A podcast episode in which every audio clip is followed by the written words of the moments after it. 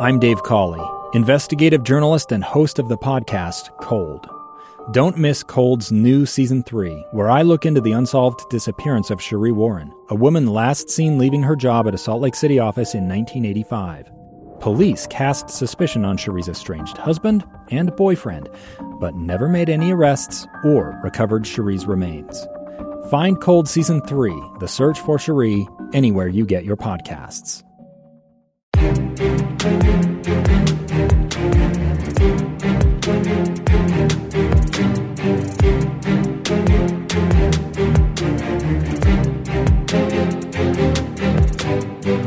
into the Yards After College podcast powered by KSLSports.com. I'm your host, Kyle Ireland. Happy to be with you today as we wrap up week number three of the 2020 NFL season. We had some exciting performances this last week. Obviously, a number of local guys had good games, and that was great to see after, you know, I felt like we had a little bit of a disappointing, a little bit of a downer in week two as far as some of the locals in the NFL were concerned but we had some highlight performances by locals from teams like the University of Utah and BYU in week number three of the 2020 NFL season. We also had an awesome matchup on Monday Night Football. We'll talk about all of that on today's Yards After College podcast. If you haven't already, be sure to subscribe to the show. We're available on Apple Podcasts, Google Podcasts, Spotify, you name it. Wherever you get your podcast, you can find the Yards After College podcast give us a five star rating and review. It really helps us, you know, get the show out there to other people that aren't aware of the NFL podcast that we have going on here at KSLSports.com. Again, happy to be with you today to talk about the week three of the NFL season. We're going to recap all of the performances that were highlighted by these locals in the NFL, and then we're also going to have an interview with our BYU insider, Mitch Harper. Mitch has covered BYU for a number of years, and he's been one of two media members to be at both of BYU's games throughout the first two weeks that BYU's played of their schedule for the 2020 season in college football. We're going to talk to him about some of BYU's players in the NFL, their performances, what he's seen as far as their growth from their time in college at BYU to where they're at in the NFL now. And then we're also going to ask him about some NFL prospects that are currently playing for the Cougars. So we're going to start the show off today with a little segment I like to call Instant Replay. Starting off today's instant replay for week number three, we're going to talk about Fred Warner and his big game for the San Francisco 49ers. Fred Warner helped the Niners beat the San Francisco Giants, and it wasn't even close. I mean, the Giants are not good this year. They're 0 3 after this week three game, San Francisco's defense, led by Fred Warner, was super impressive. They went on to win the game 36 to 9.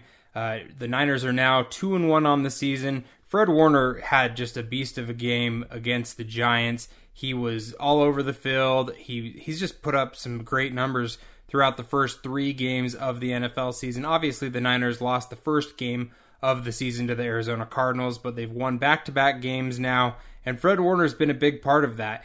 Against the Giants, he had seven total tackles, including two solo tackles. He had a pass breakup and an interception. The interception was his second of his NFL career. Obviously, you know, thinking back to last season, he had that one in the Super Bowl, but in his last four games, to be able to have the interceptions that he's had has been pretty impressive to be able to have two picks in four games.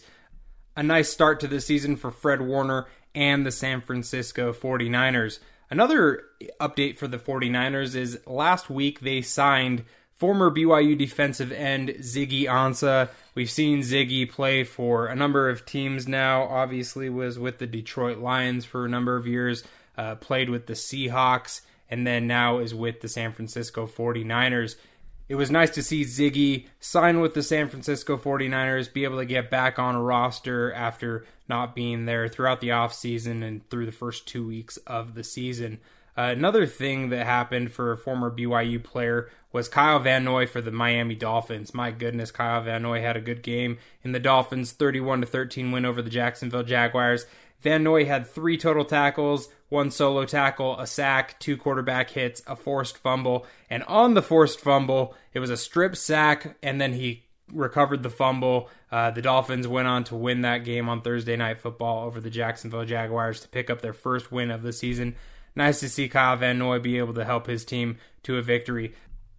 Moving on to the former Utes in the NFL, former Utah safety Julian Blackmon got his first start in his second game after coming back off of a knee injury in the Pac 12 championship game last season. Blackmon had one tackle in the Colts' 36 7 win. Again, it was his first start against the New York Jets. A big win for the Colts to move to 2 and 1. Uh, it was nice to see Blackmon be able to you know have an impact in his first game to be able to earn that start for the Colts now that they have some depth issues due to injury. Former Utes wide receiver Tim Patrick caught his first touchdown of the 2020 NFL season in the Broncos' 28 10 loss to the Tampa Bay Buccaneers. Patrick finished the game with four catches for 43 yards and the score. Bummer news for a former Utah State Aggie coming out of week three of the NFL season. Former Utah State wide receiver JoJo Natson for the Cleveland Browns suffered an injury, a season ending knee injury, according to Browns head coach Kevin Stefanski. Uh, he said that JoJo was going to be put on IR after having one carry for three yards and then also a punt return for 11 yards and a kick return for 31 yards in the Browns' 34 20 win over the Washington football team on Sunday.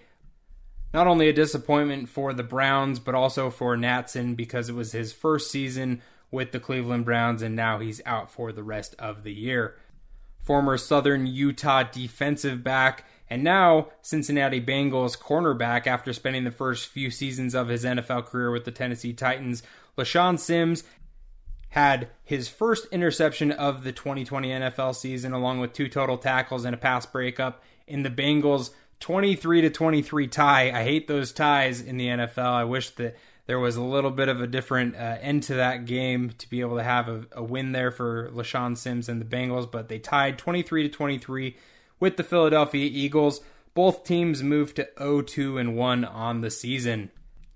Last but not least, former Highland Ram and also former Michigan Wolverine star defensive tackle for the Seattle Seahawks, Bryan Mone, had two tackles, one solo tackle, and a tackle for loss, which resulted in a safety during the Seahawks' 38 31 win over the Dallas Cowboys. The Seahawks and Bryan Mone are now 3 0 on the season after the win.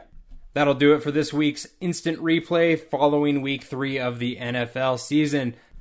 We'll take a quick break, and after the break, you'll hear my conversation with BYU insider Mitch Harper as we discuss some of the local Cougars in the NFL and also some potential prospects for the league that are now playing for BYU in the 2020 college football season, how they're performing through the first two games of BYU's schedule, and what it means for their NFL prospects. All that and more after this break.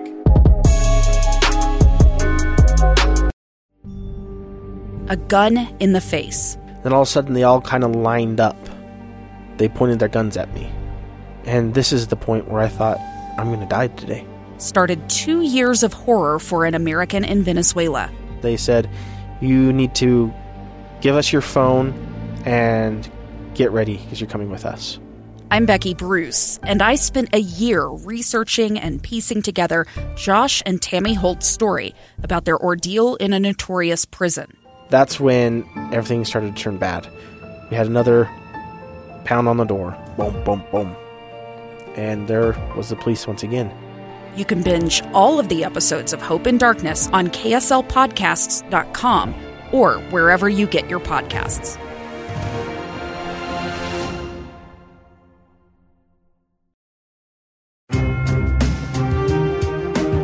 Welcome back into the Yards After College podcast. Happy to be joined now by our one and only BYU insider at KSLSports.com. He's not only a BYU insider on the website, but he's also the host of the Cougar Tracks podcast and also a co-host on Cougar Sports Saturday. For all things BYU, you can check him out. His name is Mitch Harper. Mitch, how are you doing today? Doing great, Kyle. Happy to be on the Yak Yards After College. Going to be a lot of fun you're the first person that I've had on that's called it the yak. I mean, I know that like in house we've we've nicknamed it as such.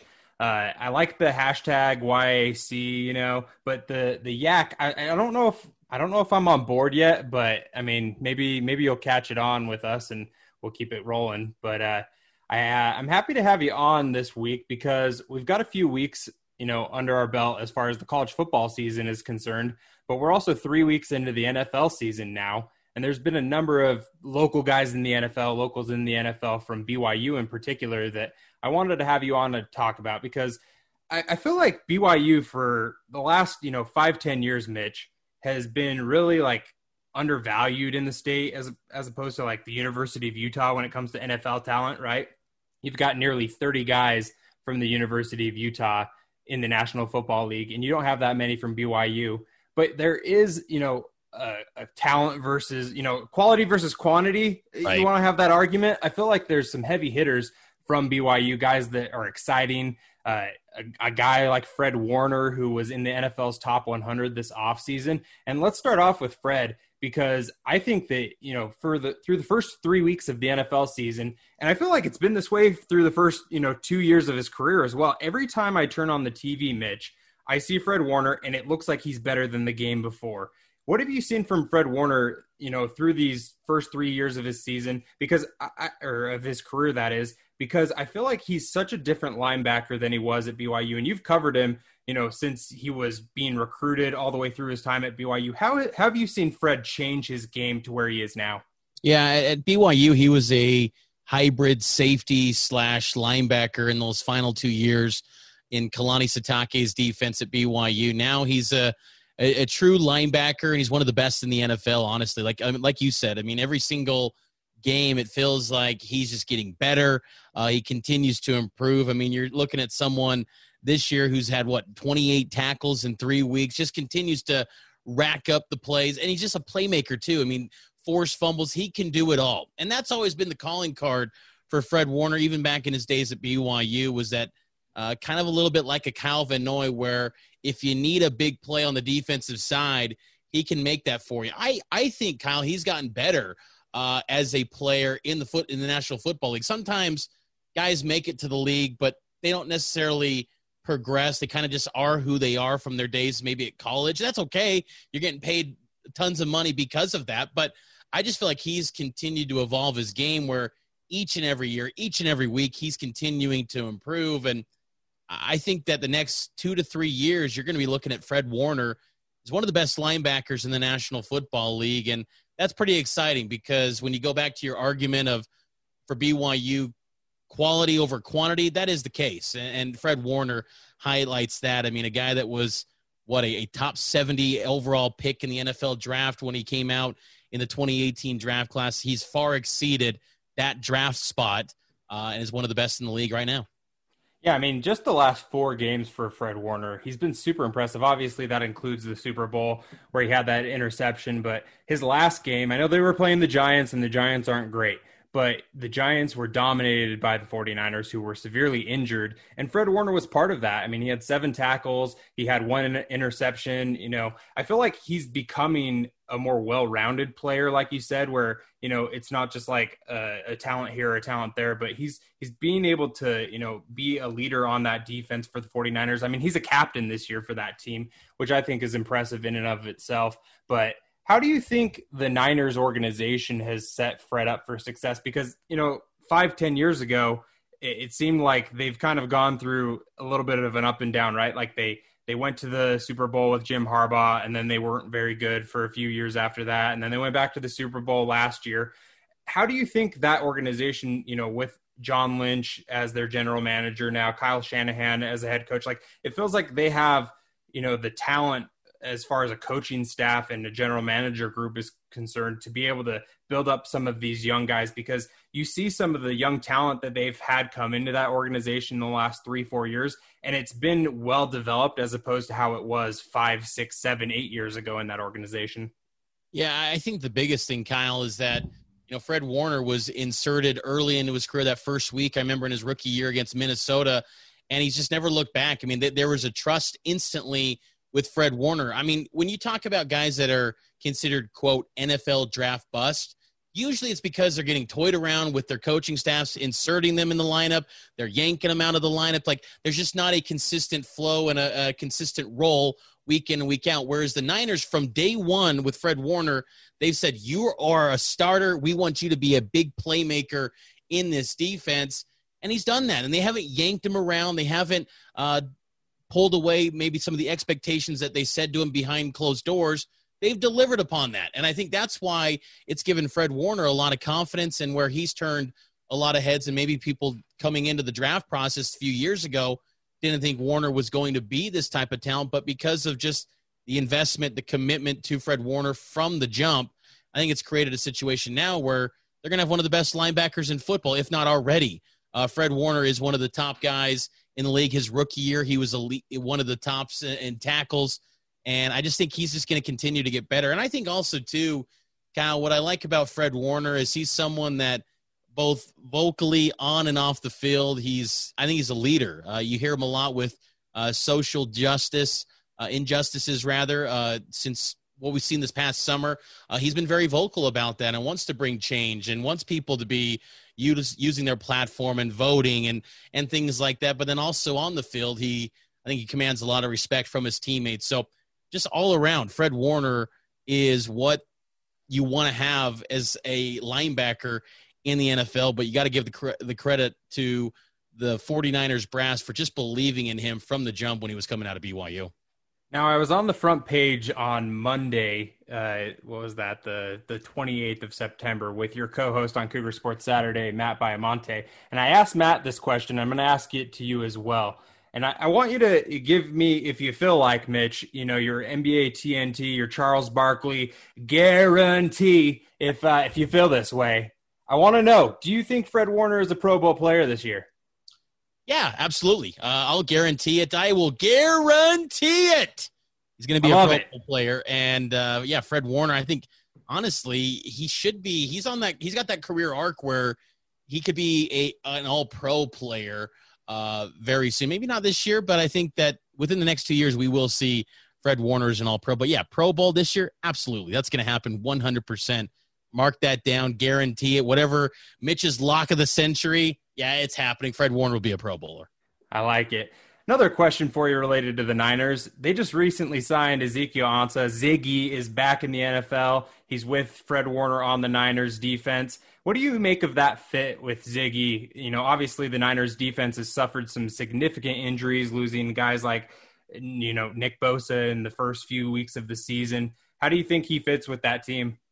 I think he fits pretty well. I think that, you know, you mentioned – a lot of injuries for the 49ers. Well, that's been the issue for Ziggy because uh, when he's healthy, uh, he's an elite pass rusher. I mean, he's nowhere near what he once was when he's first coming into the league, fresh out of BYU, and kind of this this raw mold of clay that the Lions were just excited to kind of shape and develop and see what he could become in the league. But shoulder injuries, I mean, various injuries have have kind of derailed Ziggy from I think maximizing his potential in the NFL uh, because the times when he was at his best. I remember a Monday night game. I think it was his second the last year in Detroit, where he had three and a half tackles for loss. He had a pick. I mean, a sack.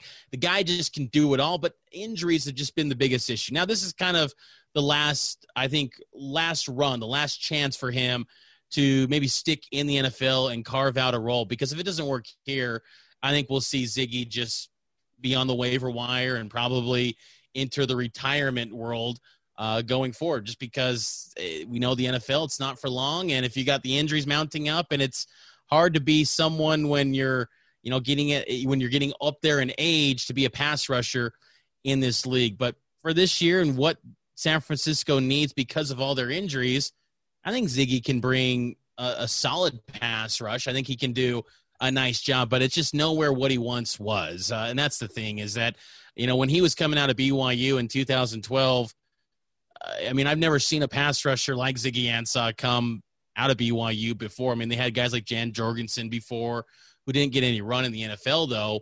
Uh, but Ziggy was just elite. His his get off, his initial burst, his speed, just top of the line. That's why he was a top five pick. Uh, that's not there anymore. But uh, if he can give them anything, like if he can give them maybe four sacks this year somehow, and just kind of be a stopgap. Maybe that could give him another opportunity to get another contract, whether it be with the Niners or someone else. But this is kind of the I think feel like feels like the last opportunity for Ziggy if he wants to stick in the NFL going forward. Couple last questions for you, Mitch. And, you know, these are some guys here that you covered sig- during their time at BYU, which was significant. You had the dynamic duo from 2012 to 2016 with Taysom Hill at quarterback and Jamaal Williams at running back. Obviously, Jamaal left the school with the all time leading rushing record.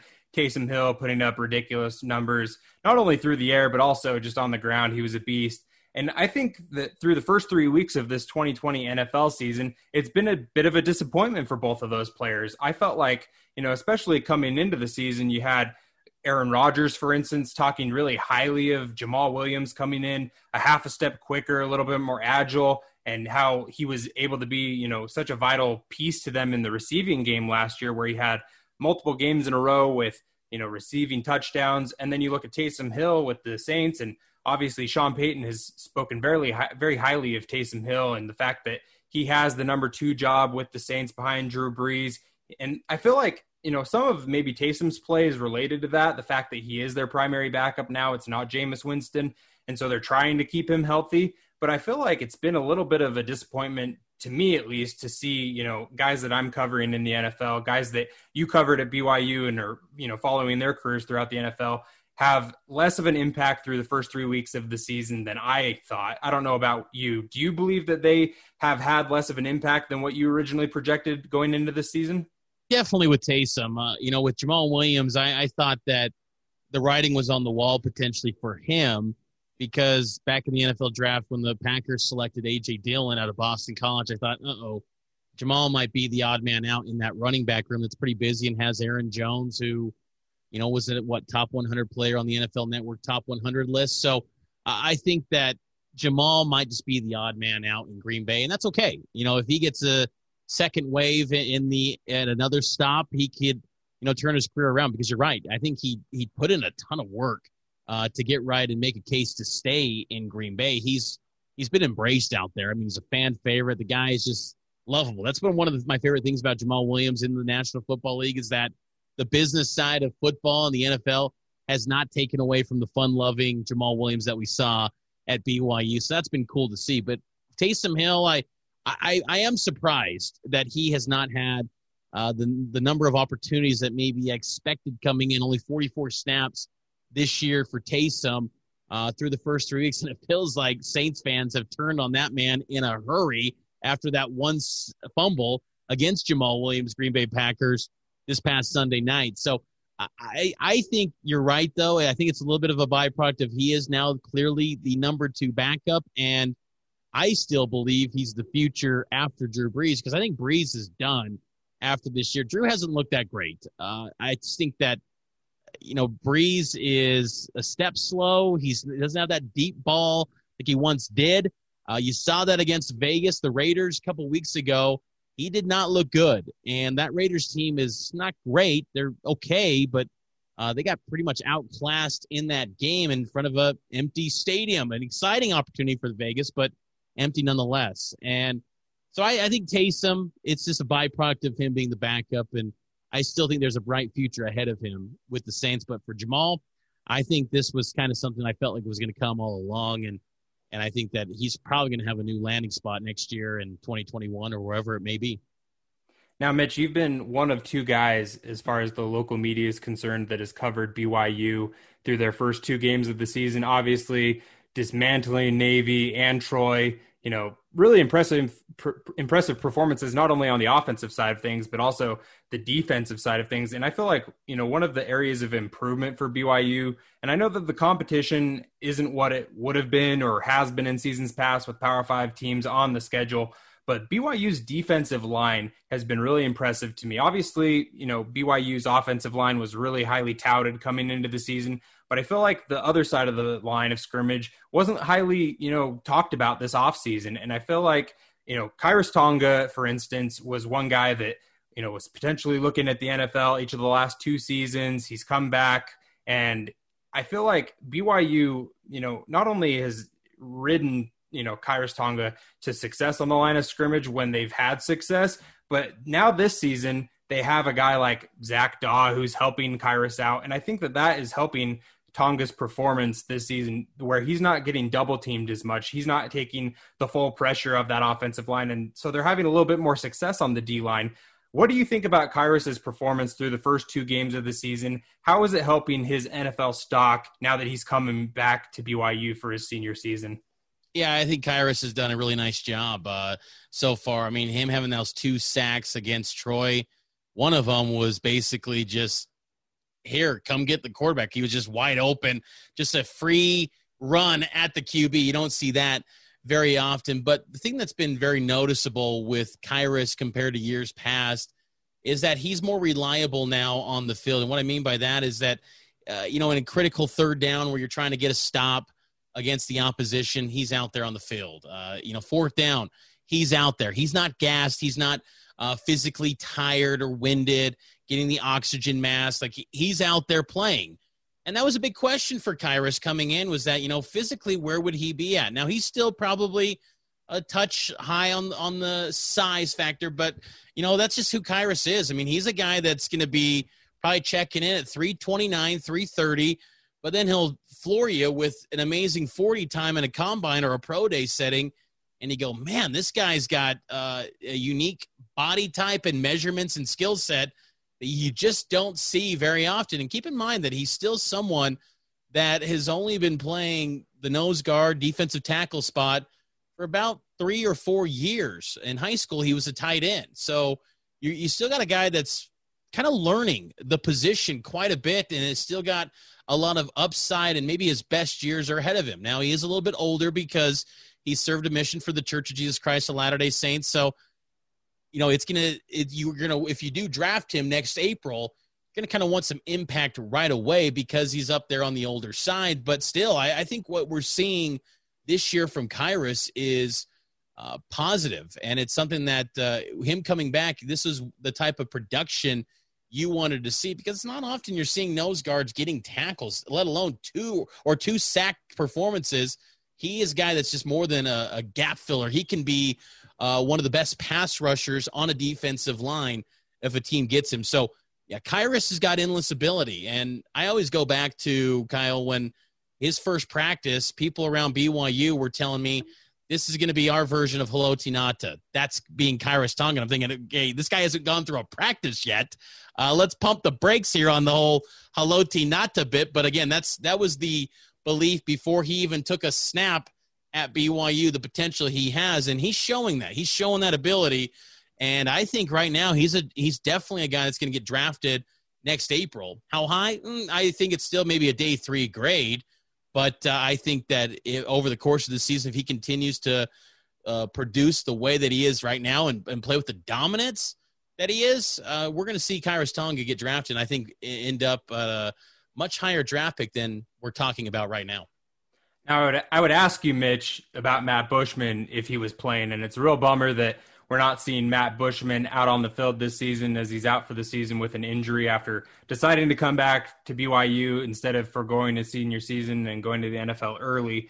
But I want to ask you about another guy that I think has some potential. And what I mean by that is I, I saw you put out a piece on KSLSports.com about Zach Wilson. He showed up on Pat Forde's way too early Heisman list. And I know you got some flack on social media about this, Mitch, because you know there's there's a certain fan base in the state who you know when there's a little bit of love for the other school, you know any award watch list or anything like that, it gets the it gets the social media buzz flowing. And uh, I, I want to ask you about Zach Wilson's performance because I feel like you know in that Navy game he threw that interception early, and I thought to myself okay, here we go. It's a little bit of what we saw last season. And I, I immediately saw Zach rebound from that, and he performed well for the rest of that Navy game. It wasn't like they needed him to perform well because the run game was just dominant. But when he comes out against Troy and he puts up ridiculous numbers, a career high in passing yards, he throws for two touchdowns, almost three touchdowns, and then runs in two others. It's pretty impressive to see what Wilson has done through two games. What do you think about his NFL potential if he keeps this up throughout the rest of his junior season? Yeah, I, I think that Zach Wilson is a he's got potential to be an NFL draft pick, no doubt about it. I think when whenever you're talking about someone who statistically is right up there right now with Trevor Lawrence, and Trevor Lawrence is going to be the number one overall pick most likely next April, uh, you have to kind of start looking at Zach as a potential NFL draft pick. Now, uh, you know, he's got to continue to put some more film out there and, and some and continue this level of play that he's at. Is he going to continue with the 78% completion rate? Probably not, but he needs to keep it around 70. And can he maintain over 300 yards per game? I think he could do that in this BYU offense. They're pretty explosive. They want to go down the field quite a bit. And what's noticeable about Zach Wilson, too, is he's throwing the ball well under pressure. Uh, in, in games this season, again, only small sample size, two games, but we've seen Zach Wilson attempt six passes eh, under pressure. BYU's offense line's been really good, so he's had a lot of time against Navy and Troy. But in the six pass six pass attempts where he was under duress, he's averaging 10.2 yards per completion. The guy's still slinging it and getting it downfield when he's under duress. That's uh, to me a sign of a guy that's got a great arm strength. NFL quarterback. That's those are things that NFL scouts I, I have to imagine would really like about Wilson. Now, last year dipped a lot of areas statistically, but there was the shoulder injury, there was the thumb injury. That was a big problem for Zach. Freshman year was kind of just a washed learning, kind of getting a feel for things, but you saw flashes of potential greatness from Zach with that Idaho Potato Bowl performance where he was 18 of 18 in, in a perfect game against Western Michigan. So I think this is the year where you kind of start to shape what his maybe NFL draft resume can be. Because I think the first two years were just kind of feeling itself out, but now uh, is where he can start to take things off with being a, a completely healthy player. And you're seeing Zach perform at a really high level. With college football only having 76 teams right now uh, currently playing, uh, Zach's one of the better quarterbacks in college football in the moment. And I'm very comfortable talking about that. Now, by season's end, we'll see where it all shakes out. But as far as NFL is concerned, what he's doing the past few weeks, definitely going to bode well maybe for him down the road as far as putting together that NFL draft resume.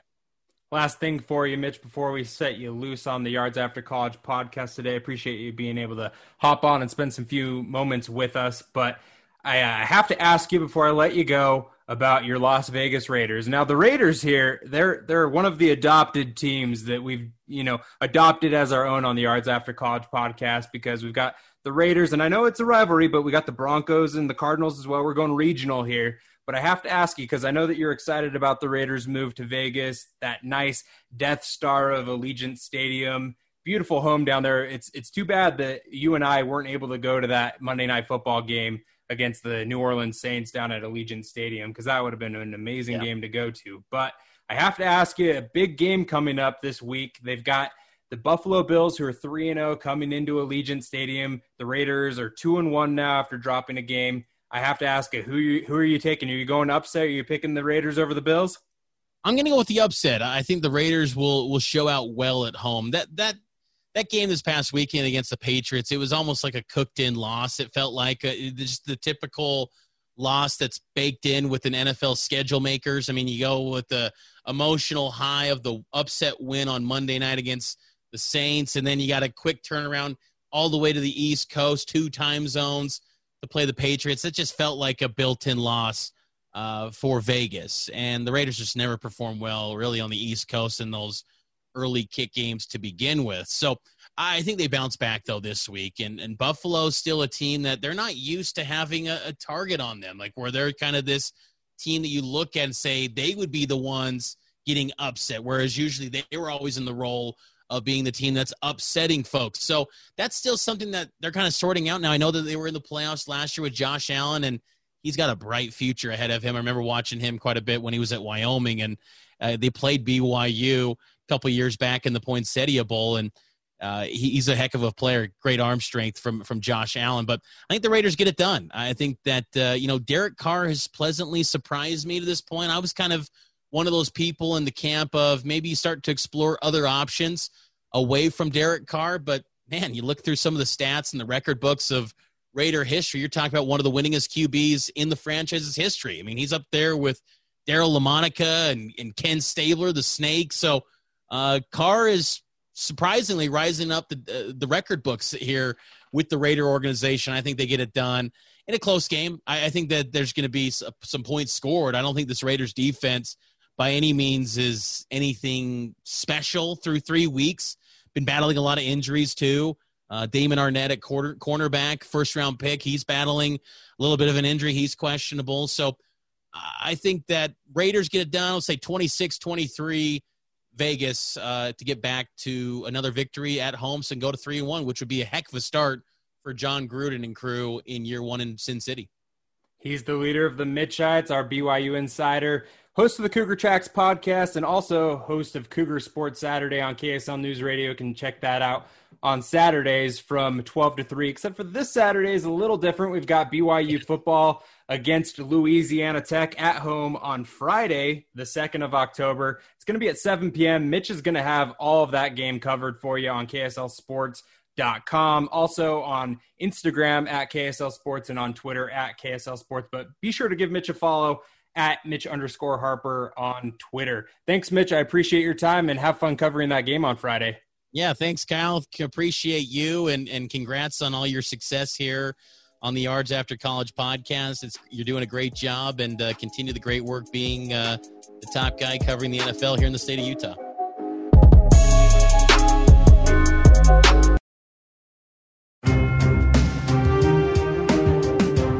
Welcome back to the Yards After College podcast, which is brought to you by KSLSports.com. My thanks again to Mitch Harper, our BYU insider at KSLSports.com.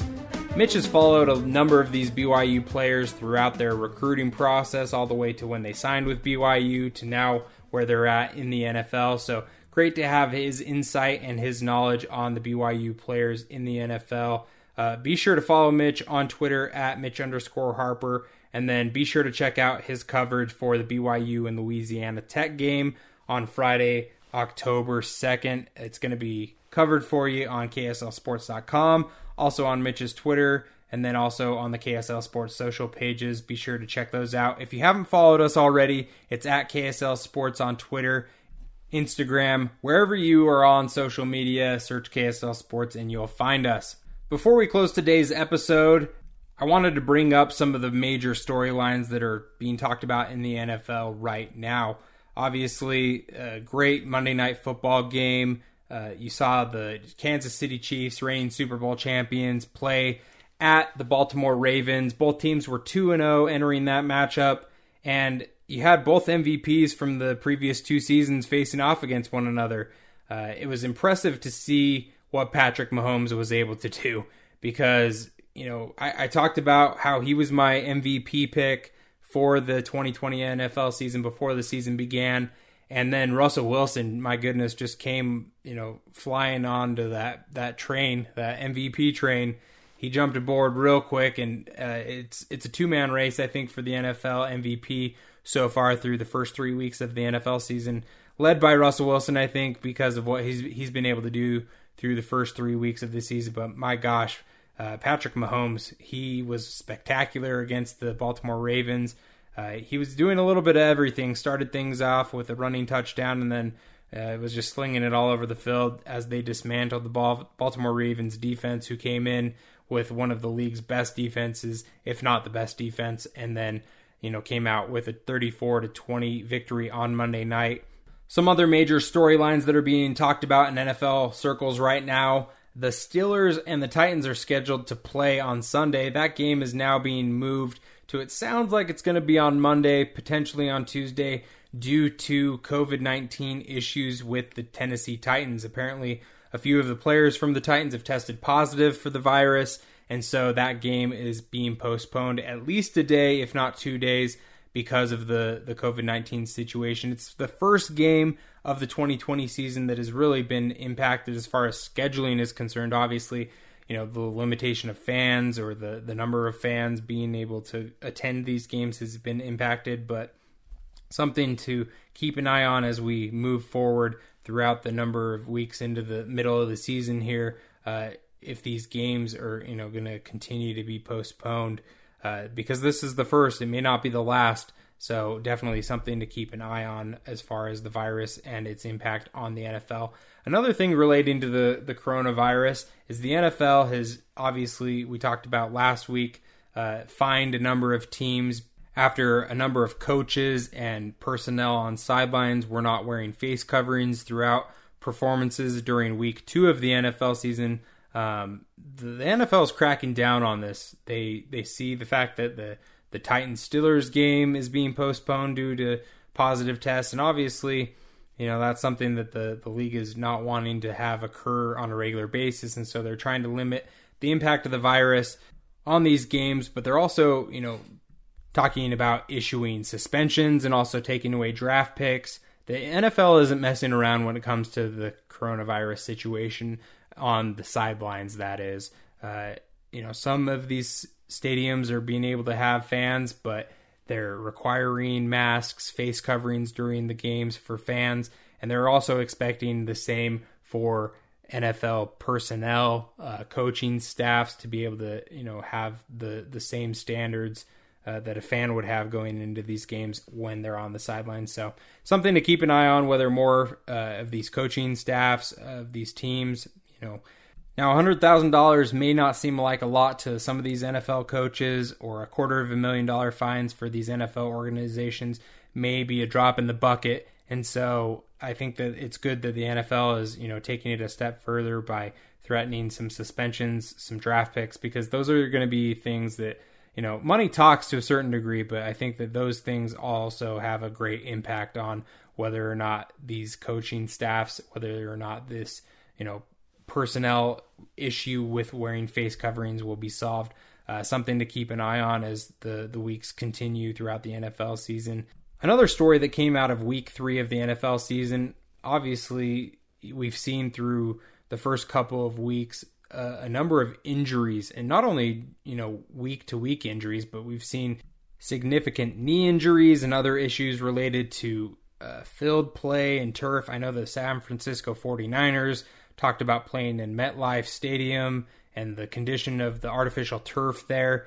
Uh, the NFL Players Association just issued a statement or a memo that is uh, out to the 32 teams asking that they all change their field surfaces from if they do have artificial turf to natural grass. Some of these teams in the stadiums have figured out a way to be able to have natural grass even indoor stadiums. An example of that is the Las Vegas Raiders. Now in their new Allegiant Stadium, we had Tim Hughes on the podcast a few weeks ago discussing this and the fact that the Raiders actually in Allegiant Stadium, even though they're playing in a dome, they have a system where they can roll out the turf outside to be able to get sun so the grass doesn't wilt and then they will it back in underneath the stadium to be able to have that surface be brought back in to have a natural surface but also to be able to have you know a dome at the same time there's solutions to some of these problems uh, that you know these newer stadiums are figuring out I took this story, this memo that was put out by the NFLPA, and I put it out as a poll on the KSL Sports Twitter account. You can go check that out at KSL Sports. Uh, I asked, would you like to see the NFL move away from playing on artificial turf surfaces and have the league be played all on natural grass? So far, coming in, we've got a couple hundred votes in, and 53% of you are saying yes, that you'd like to see the NFL move to all natural grass. Uh, 7.5% of you said no, and then 38% of you, a little over 38% of you, are saying either surface is fine. Go ahead and chime in on that poll. Uh, let me know what you think, whether or not you think that you know these natural grass versus artificial grass surfaces are causing or you know significantly reducing the amount of injuries. And check out that article on KSLSports.com. Last thing before we set you loose on this podcast episode today is I want to go over my games of the week. And I think that I have one game that I'm going to highlight as my game of the week, but I'm going to give you three that I think are the best games of the week. The first is the Bills versus the Raiders. Uh, you've got the Bills and the Raiders, like we talked about with Mitch. You've got the Bills, who are three and zero. Oh. You've got the Raiders, who were two and one after losing a game on the road to the New England Patriots. The Bills are currently favored to win this game, and I think that it's because of the play that Josh Allen has put out this season. Obviously, you know, hasn't had uh, the re- receiving corps that he's had like he does this season with Stefon Diggs coming in. He's thrown for over a thousand yards th- so far through the first three weeks of the season. He's got ten passing touchdowns. I like this matchup. It's at Allegiant Stadium. Uh, the the Raiders, if if they can play like they did against the New Orleans Saints at home a couple of weeks ago, I like the Raiders in this game. Uh, another game is the Steelers versus the Titans. That game currently postponed. We'll find out if it's Monday or Tuesday that that game takes place, but it's a pair of 3 and 0 teams. Uh, there's not very many undefeated teams uh, through the first three weeks of the NFL season, so I like to see what happens between the Steelers on the road against the Tennessee Titans. I'm going to go with the Steelers. I like them uh, upsetting the Titans at home. I think that Big Ben, you know, coming off of the injury and his surgery last season, he's looked really good through the first three weeks of the season. They've got a good wide receiving corps led by Juju Smith Schuster. And then James Conner, after getting banged up in week two, he played really well in week three. And I like the Steelers on the road against the Tennessee Titans. But my game of the week is Sunday afternoon. You've got the New England Patriots who are 2 and 1 traveling to the 3 and 0 Kansas City Chiefs. I'm interested in seeing how the the Patriots play after beating the the Raiders. Uh, you've got the Chiefs who picked up a, their third win uh, against an undefeated Baltimore team at the time. I like the Chiefs in this game to move to 4 0, but I think it'll be a good game. I think it'll be a closer game than a lot of people think it might be. Um, I like the the Chiefs though coming out on top in this Week Four matchup. That'll do it for this episode of the Yards After College podcast brought to you by KSLSports.com. Again, I'm your host, Kyle Ireland. You can follow me on Twitter at Kyle Ireland and on Instagram at Kyle Ireland KSL. We'll be back again next week to wrap up all of the performances from week four of the NFL season. You've got the week four NFL season starting off on Thursday night football between a pair of 0 and 3 teams, the Denver Broncos and the New York Jets. We'll see who picks up their first week of the season. Until then, be sure to check out KSLSports.com. Be sure to download the new KSL Sports app.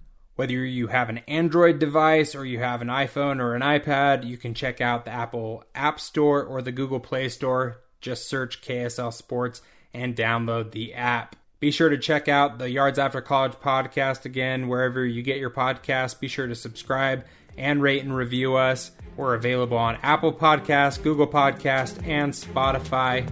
Until next week, this has been the Yards After College podcast, powered by KSLSports.com.